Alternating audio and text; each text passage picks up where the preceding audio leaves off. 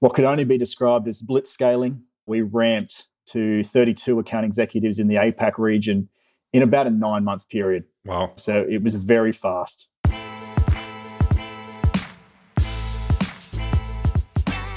Welcome to the State of Sales Enablement podcast with your host, Felix Krueger.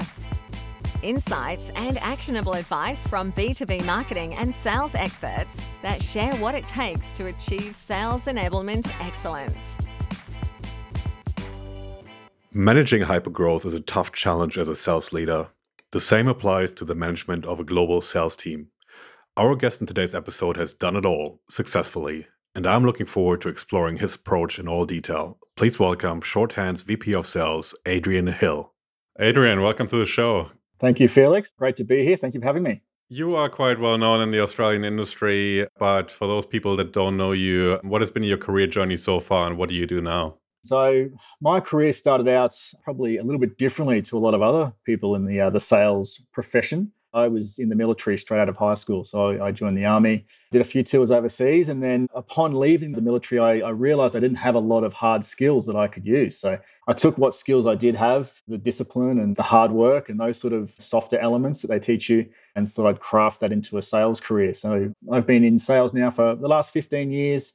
I've been quite deliberate. I suppose it's probably a, piece of advice I tend to give a lot of new salespeople in the industry is I've definitely been deliberate in the roles that I've taken on board and trying to develop new skills. There's no better way to develop those skills than to do them in real time. So I've taken door to door selling opportunities. I've taken commission only roles selling photocopiers, taken account management roles selling to big enterprise customers, you know, to try and build that muscle of how to have those large six plus figure conversations.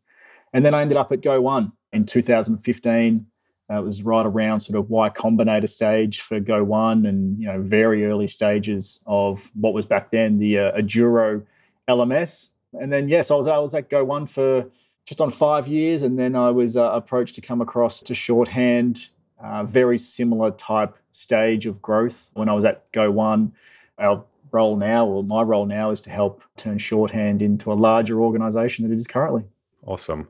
I love that journey that you describe of taking the skills that you've learned at the military and applying that to sales. I'm sure um, there's a lot transferable, especially, I guess, from a growth mindset point of view. And close combat skills can also be helpful sometimes in negotiations. Yes, yes, definitely. And it's also the resilience of cold calling. That's right. You need that resilience, especially if you're cold calling. So it's all, all valuable skills. That's awesome. You mentioned Go One. So for those listeners who don't know Go One, what does Go One do?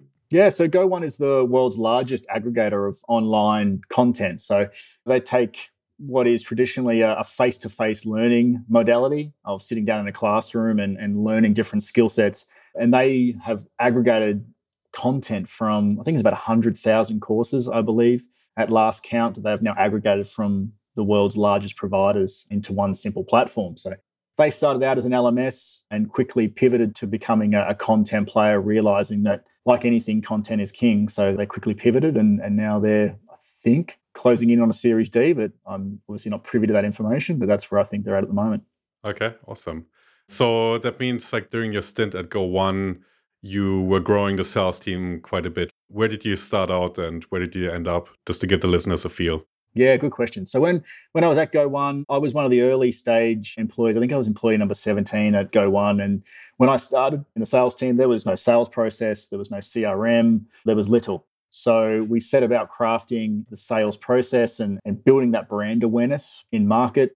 In 2017, they closed Series A.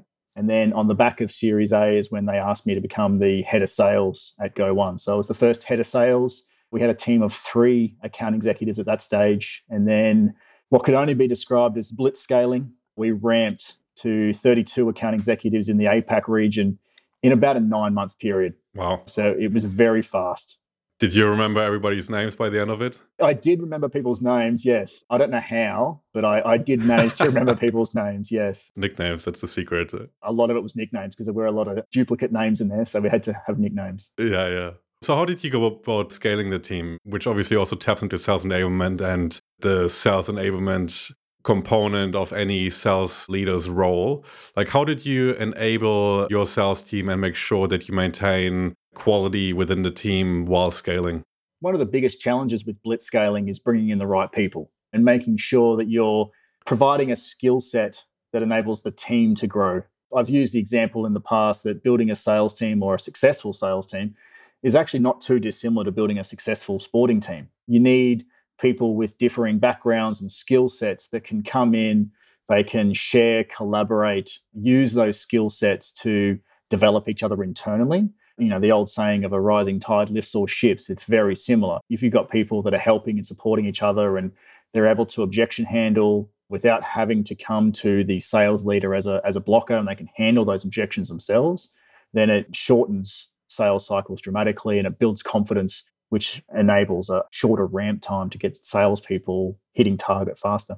Mm-hmm. I like what you say about the sports team mentality. There's a famous quote, or I don't know if it's famous, but it's a quote that comes to mind that Jose Mourinho said, the famous football coach. Yep. And he said that about the players that he has in his teams. Like he can't teach them how to play football, but he can teach them how to play football at this particular club. I think that's not dissimilar. Good salespeople, they bring a certain skill set to the table and then utilize that skill set in that particular environment. Yeah, for sure. That's, I guess, when we talk about more senior salespeople. Yeah, for sure. And it's also the experience as well. It's great to have that experience that different people can lean on. And Mourinho wouldn't put 11 strikers on the pitch and, and hope to score because they'd get scored heavily against. So it's a very similar process. That's right.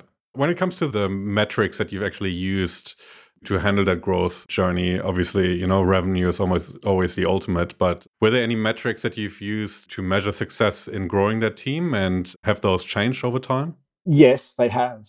There's stark differences between the scale that we did at Go One compared to the scale that we're experiencing here at Shorthand. And I don't know if there's a right or wrong, but where we are currently, it's a lot more methodical. The scaling that we're going through at the moment, it's making sure that we have the right people in place to handle the lead flow. Because that's another thing, it's it's a big impact. If you've got 32 salespeople that have come on board in a nine month period, then the lead flow is disseminated very quickly and dissolved very quickly. So you've got to find leads quickly, and it does put a heavy burden and reliance on the marketing team to be able to ramp as fast as as the sales team are as well. So for us, it's shorthand. It's a lot more methodical. It's taking on board you know marketing's feedback. It's ensuring our messaging is exactly the same, and all those different elements.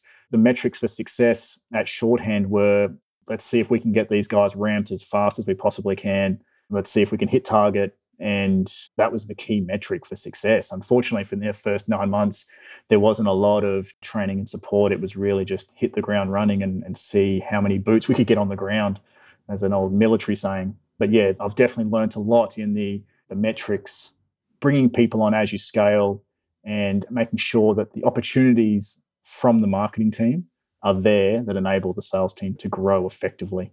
Yeah, yeah. Okay. So, from your point of view, marketing support is really crucial in kind of feeding those new capabilities with bringing on new salespeople. For sure. Yeah. I mean, the sales and marketing relationship, it's it's a strategic partnership internally at any organization. And it's making sure that I touched on it earlier, you're speaking the same language. We've just recently implemented an outbound strategy here at Shorthand.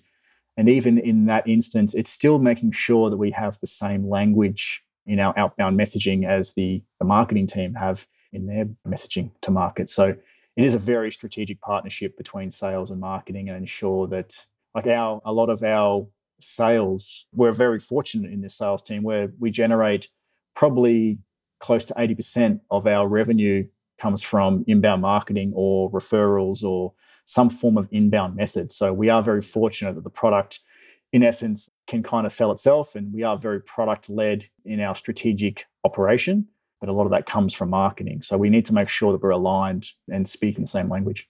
Yeah. In terms of the marketing alignment it's obviously a topic that's always hot.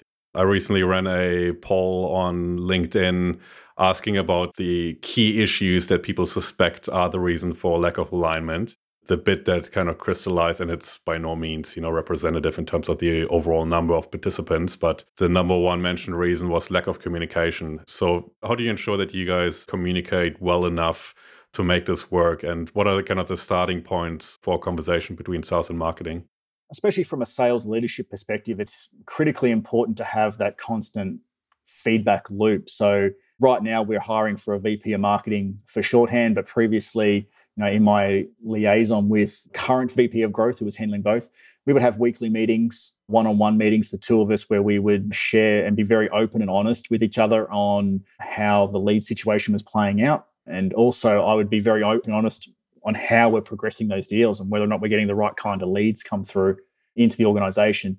But we also have a fortnightly pipeline review as a strategic teams, which is the, the CEO, the VP of marketing, myself, and our VP of finance, just to make sure that we're all crystal clear on our pipeline and where we sit for the month and making sure that the numbers that we're we're forecasting both from a top of funnel marketing perspective right through to the end of funnel sort of close of business from sales are all aligned with the company growth projections as well in finance. So it's it's really important to have that connection. Yeah, yeah. Well, sounds like you're pretty well aligned.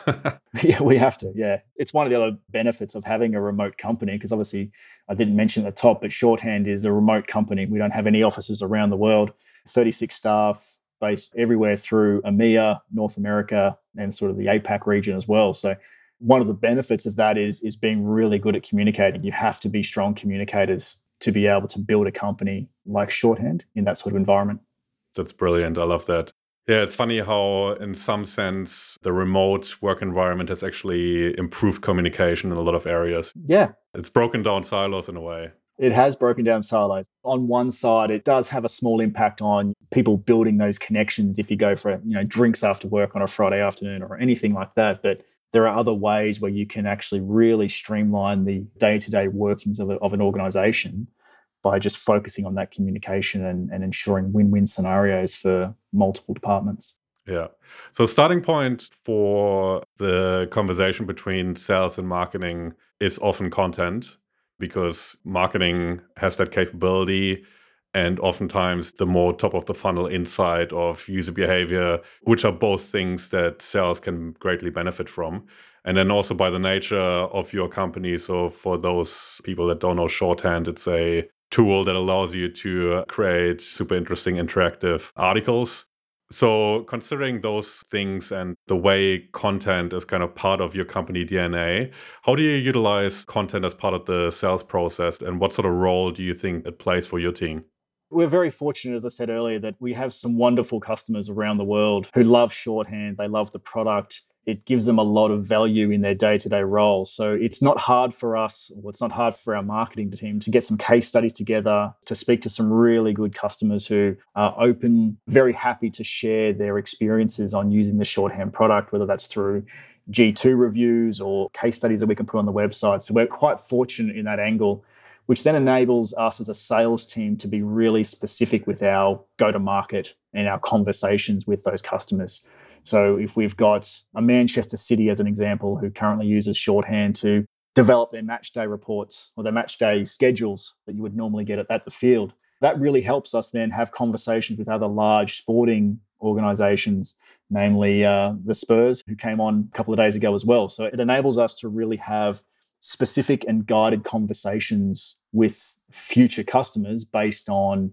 the collateral and the information we have available to us to really tailor that approach. And from a sales perspective, all that does is, is it really helps in shortening the sales cycle, increasing your deal value because you're able to build that value into the deal structure. It's critically important. Hmm. So San Antonio Spurs or Tottenham Hotspurs? Tottenham. Okay. Almost better. Yeah, yeah. At the moment, at least. Yeah, exactly. I know. We've been very fortunate with some great sporting companies that have come on board, sporting teams. Yeah, yeah, awesome. I mean, I guess an advantage that you guys have is that your product is really accessible. So it's not something ultra technical that you can't wrap your head around, where you have to do a lot of translation work for people to actually understand the benefit.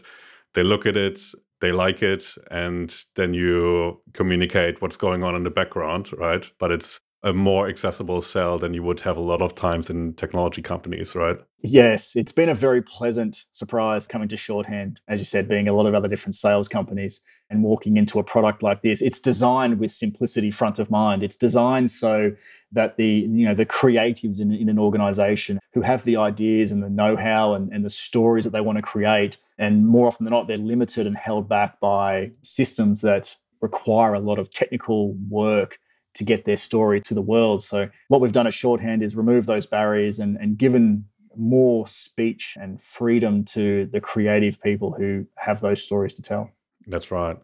So when you look at your sales team and you obviously have a global sales team and they're all capable and as you said have hit the ground running but if you identify excellence in a certain area a salesperson does something really well or a certain region does something really well how do you capture that to make the rest of the sales team benefit from that yeah, it's a really important aspect of any sales leadership. Salespeople are, are very driven, but they also like that recognition and awareness for the rest of the team to hear how, how well they're doing. So, obviously, Slack for us, like most other companies around the world, I'm assuming, plays an integral part in our ability to share those key wins and losses. We obviously have certain integrations set up with our CRM so that when, when a deal closes, it will ping Slack and then that will put up a notification I also do quarterly MVPs for the sales team. So they're able to, we have what's called a, an all hands meeting at Shorthand, which we do every single month. And that enables me to really help drive that performance of individuals by, I suppose, rewarding them with some public recognition and, and some incentives that are, are, sort of sit outside of the bonus and commission structure. Mm. And in terms of the learnings that you capture from those successful deals, is there any way you capture those learnings and make them part, let's say, of your onboarding program or other training activity? Yes, definitely. It's not just the wins, it's the losses as well. So we've had to, again, I've got a, a, very strong relationship with the product team. And, and only just last month, we probably didn't have the month that we were expecting. It still exceeded expectations, but you know, it wasn't quite to the standard I was hoping for. So I sort of collated a bit of information from the sales team and passed that across to the product team just to make sure that we're learning from some of those key objections that kept coming up a couple of times that haven't normally been coming up but 100% from a training perspective, anything, any good videos or any good demos that are recorded, we'll include that as part of our onboarding package. We're quite, again, blessed to have Shorthand that has a, a digital storytelling platform that we can utilize as an onboarding product as well. So we can house all that information and make it very seamless for any new salespeople to come on board, find out about the company, learn about the mission, vision, values, our customers, any key case studies, anything like that. So training is it's something that I hold very close to my heart and it's critically important if you wanted to I suppose enable and develop your sales team to be that high performance operation that you know it can be. Yeah, yeah. I'm always a big fan of teams that really operate really successfully in digital sales in particular is that they have really good communication with other customer facing teams and as you said capture objections capture what works what doesn't work and basically communicate that throughout you know, if you think about the other extreme of silos, every department kind of starts developing their own version of reality. For sure. With their own prejudices about the way customers interact with your brand and so on. And yeah, it's quite interesting what you say about capturing those kind of things to paint a picture that is as close as possible to reality.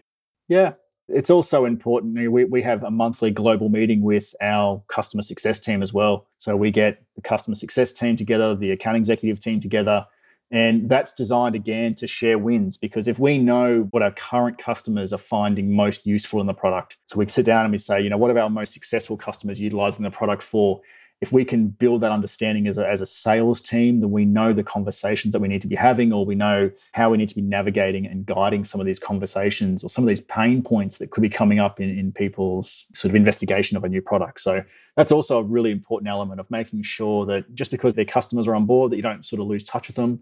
You still find out what's working well for them so that we can then replicate that in any new sales. Yeah, yeah. Have you found that you've unearthed in those kind of conversations insights that give you an idea that the market has shifted in a certain way, that the way people utilize the product or see the value in your product has changed over time?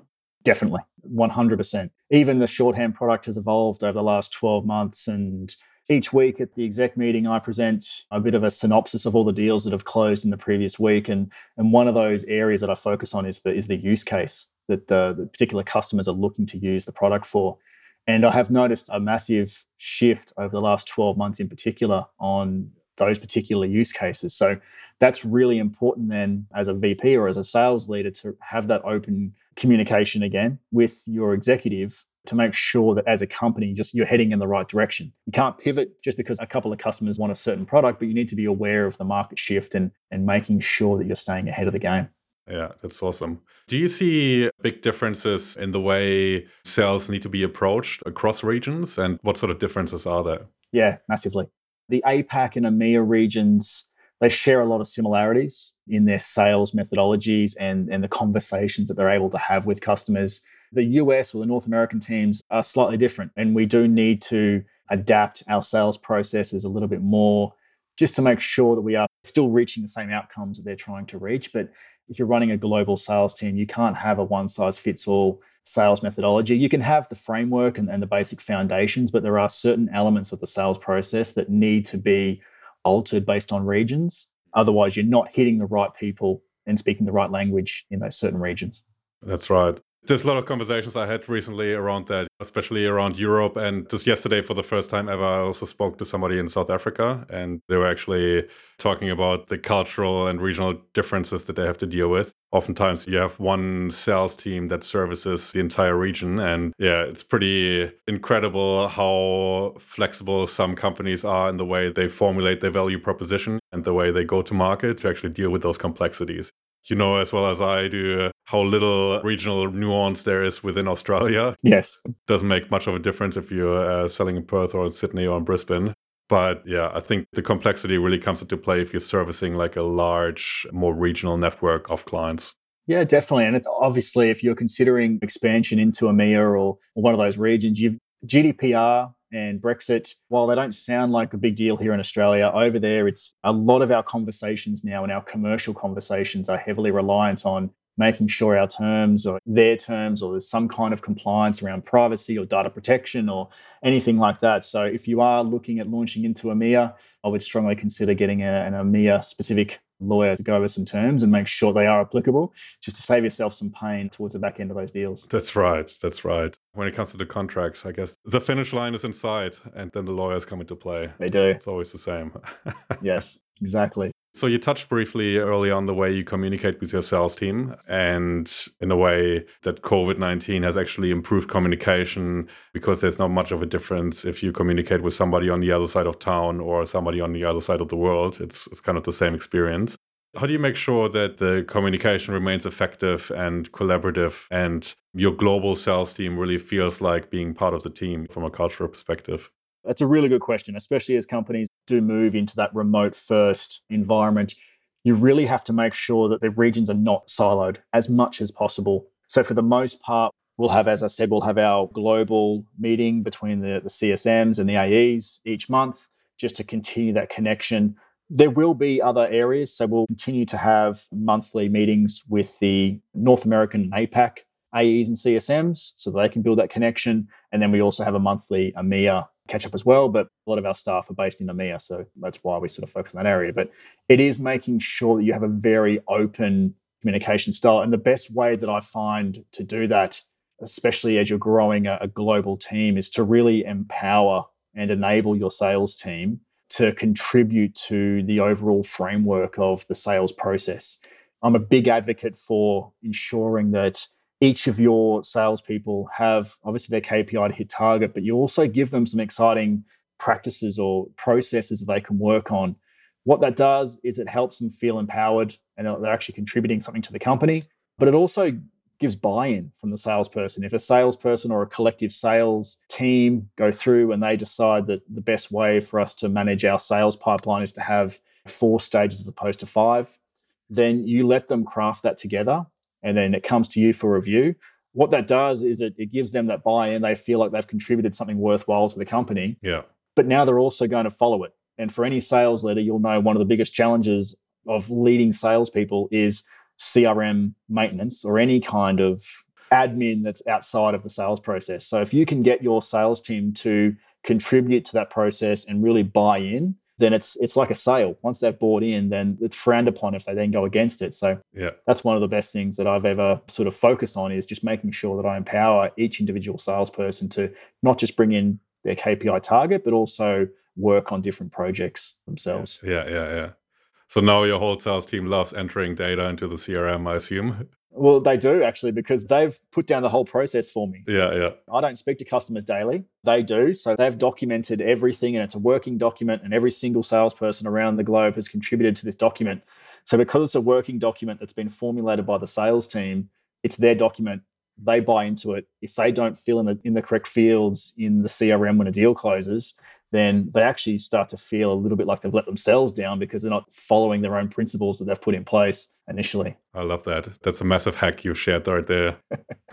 yeah, don't tell them if, they, listen. That's right. Awesome. So that means, like, in terms of capturing the cells process, that's actually something done by your AEs, yeah? Yep. So everything we've documented. And again, I've tasked one specific person with putting together that process. But in the act of putting that process together, there's there's buy-in and engagement from every single person. And they'll add their own little piece of, you know, I find that if I do this in the sales process, that I find that works really well. So they'll add that into the sales process. And, and it's a, because it's a working document, then they're all buying in and yeah. And then it spits out the outcome, which is hopefully increased revenue. Awesome. Apart from this tip, which is quite useful considering the success you had with it, for anybody starting in a VP of sales role, what sort of advice would you give those people to hit the ground running and to be really successful in, in managing a larger sales team?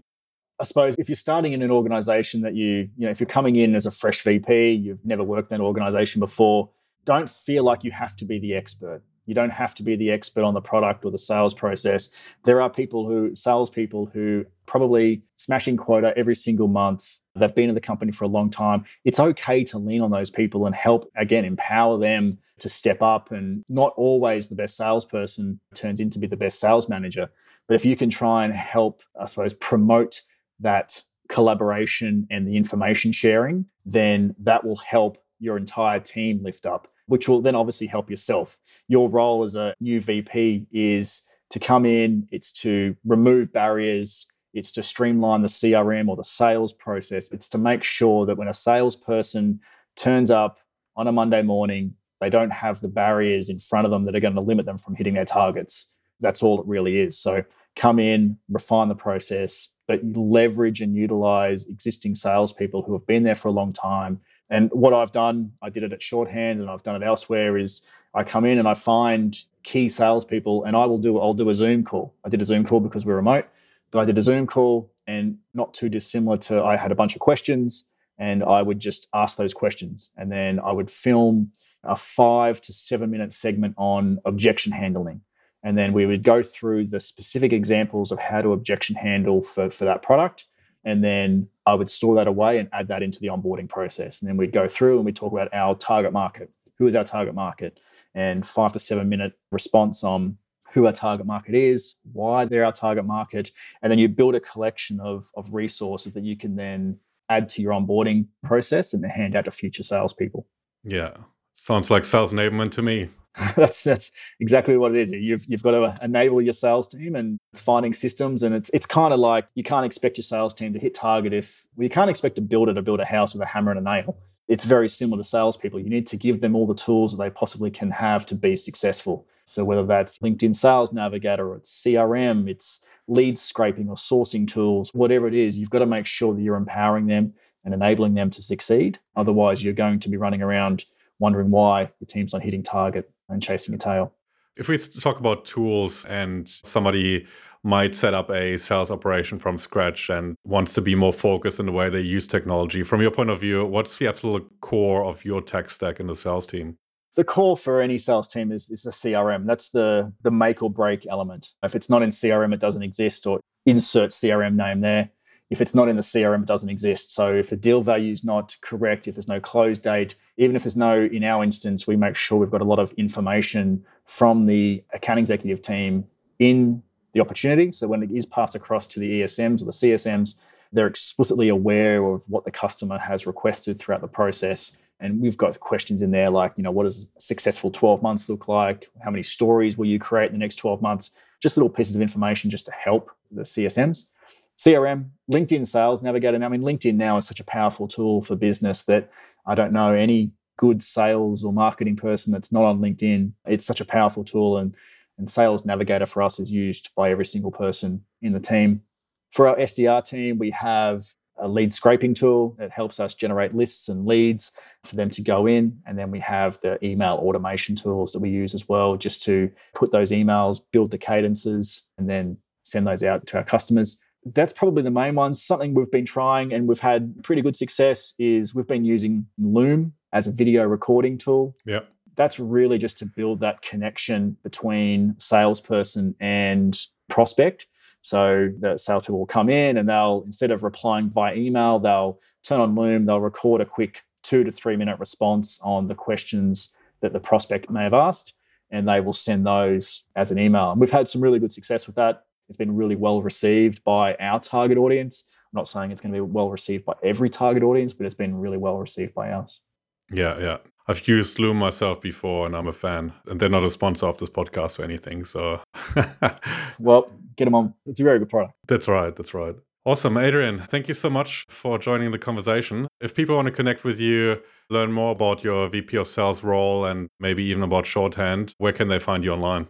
I'll share my LinkedIn tag with you after this so people can jump on. But if you have any questions, if you're new to sales or new to sales leadership, Adrian at shorthand.com is probably the best way to find me. And if you're interested in enabling your sales team through an animated e learning course, I'm the co founder of Maximo Learning. So we've put together some sales training videos designed specifically for sales professionals to help build skill sets across all the different disciplines, negotiation, all those different areas. So if you wanted some information on that, you can hit me up at adrian at maximolearning.com. I can share that information with you. Adrian, awesome. Thank you so much. It's been great. Thank you very much, Felix. Appreciate your time and thank you very much. You've been listening to the State of Sales Enablement podcast. To ensure you never miss an episode, subscribe in your favorite podcast player. If you want to learn more about sales enablement, you'll find a growing number of articles, videos, and templates specifically for enterprise technology businesses at kruegermarketing.com slash learn. That's K-R-U-E-G-E-R marketing.com slash learn.